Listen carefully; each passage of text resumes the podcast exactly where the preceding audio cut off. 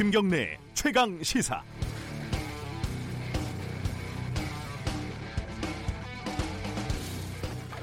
조양호 한진그룹 회장이 어제 별세했습니다. 조 회장은 대한항공을 성장시킨 주역입니다. 하지만 탈세, 횡령, 배임 등에 대한 최근의 검찰 수사, 부인과 삼남매의 각종 갑질 행각, 최근의 이사 연임 실패를 떠올리지 않을 수 없어서 찹찹합니다. 언론들은 대한항공이 충격에 휩싸였다. 앞으로 지분 승계가 한진의 운명을 가른다는 등의 기사를 쏟아내고 있습니다. 하지만 잘 생각해 보시죠. 일단 주가에서 보듯이 시장의 충격은 크지 않습니다. 조양호 회장이 없어도 한진그룹에 큰 문제가 생긴다고 판단하지는 않는다는 말입니다. 지금 조 회장의 지분이 상속될 때 세금을 낼 수 있는지 여부가 문제가 되고 있는데 그것도 냉정하게 따져보면 조 회장 가족들의 문제지 기업의 문제는 아닙니다.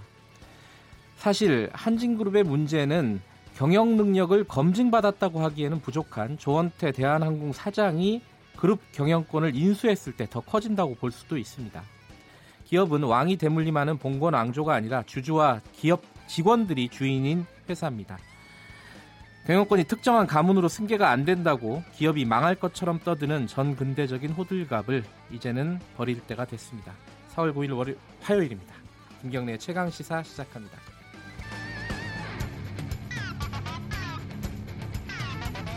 주요 뉴스 브리핑부터 가겠습니다. 고발 뉴스 민동기 기자 나와 있습니다. 안녕하세요. 안녕하십니까. 예, 조양호 회장 별세 소식부터 해야겠네요. 네, 폐 질환으로 어제 0시 16분 미국 LA에서 별세했습니다. 네.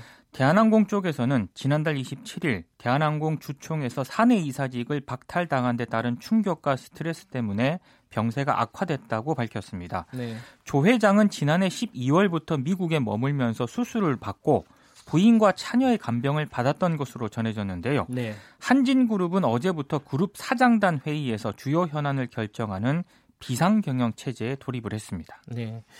이게 어제 어, 최강식사 끝나기 직전에 이게 속보로 떴어요. 그렇습니다. 저도 네. 깜짝 놀랐었는데 지금 이제 여러 가지 검찰 수사도 있고 재판도 진행이 되고 있잖아요. 네. 이거는 네. 상당한 좀 차질이 빚어질 것 같아요. 일단 조양호 회장을 피고인으로 한 형사 재판은 중단이 될 것으로 그렇겠죠. 보입니다. 예. 네. 조 회장이 생전 받았던 검찰 수사는 공소권 없음 그리고 재판 같은 경우에는 공소 기각으로 종결 처리가 될 것으로 보이고요. 네.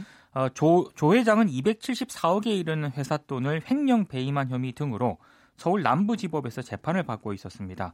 하지만 조 회장 일가에 대한 재판이나 검찰 수사는 계속 진행이 될 것으로 보입니다.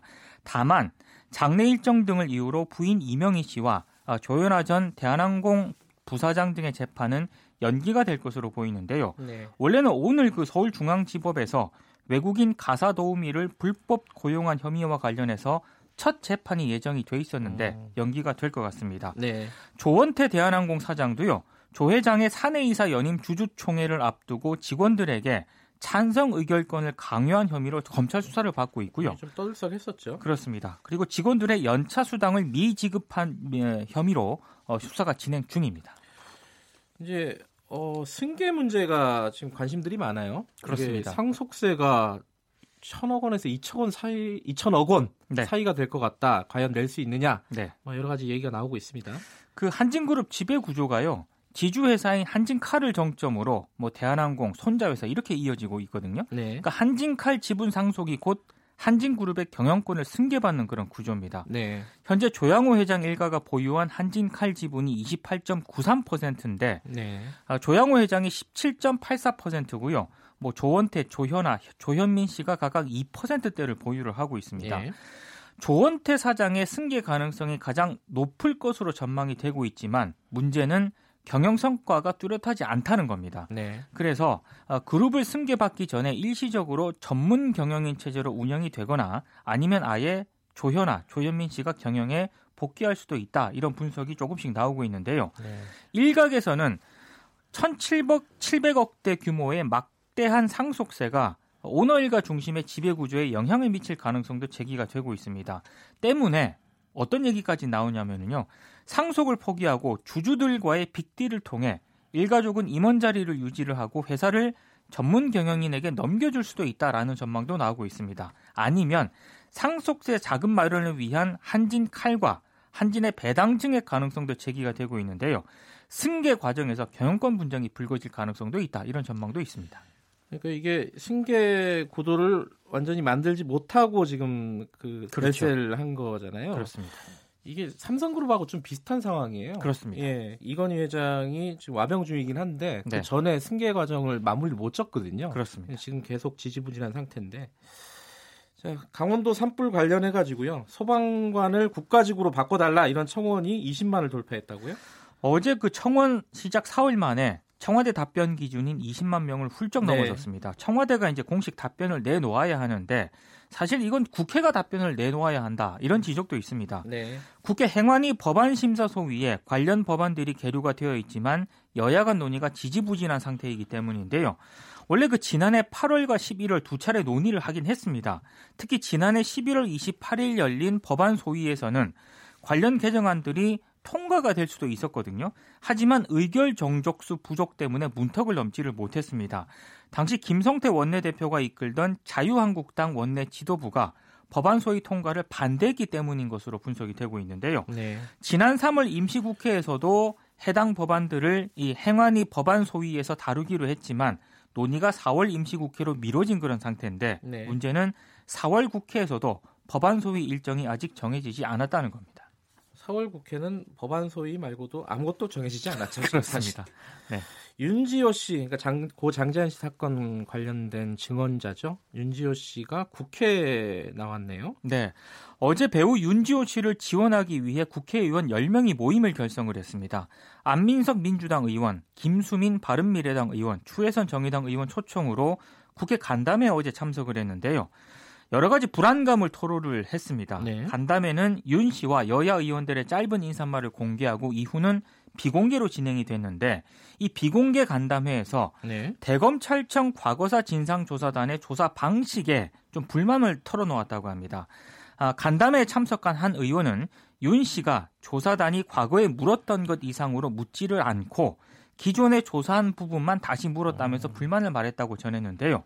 특히 어제 간담회에서 윤지오 씨가 뉴시스가 작성한 기자 수첩의 정정 보도를 공개적으로 요구를 했습니다. 예. 뉴시스가 어제 윤지오 씨가 자신의 성공을 위해서 고 장자연 씨를 이용하고 있을 수 있다 이런 기자 수첩을 게재해서 논란을 빚었는데요.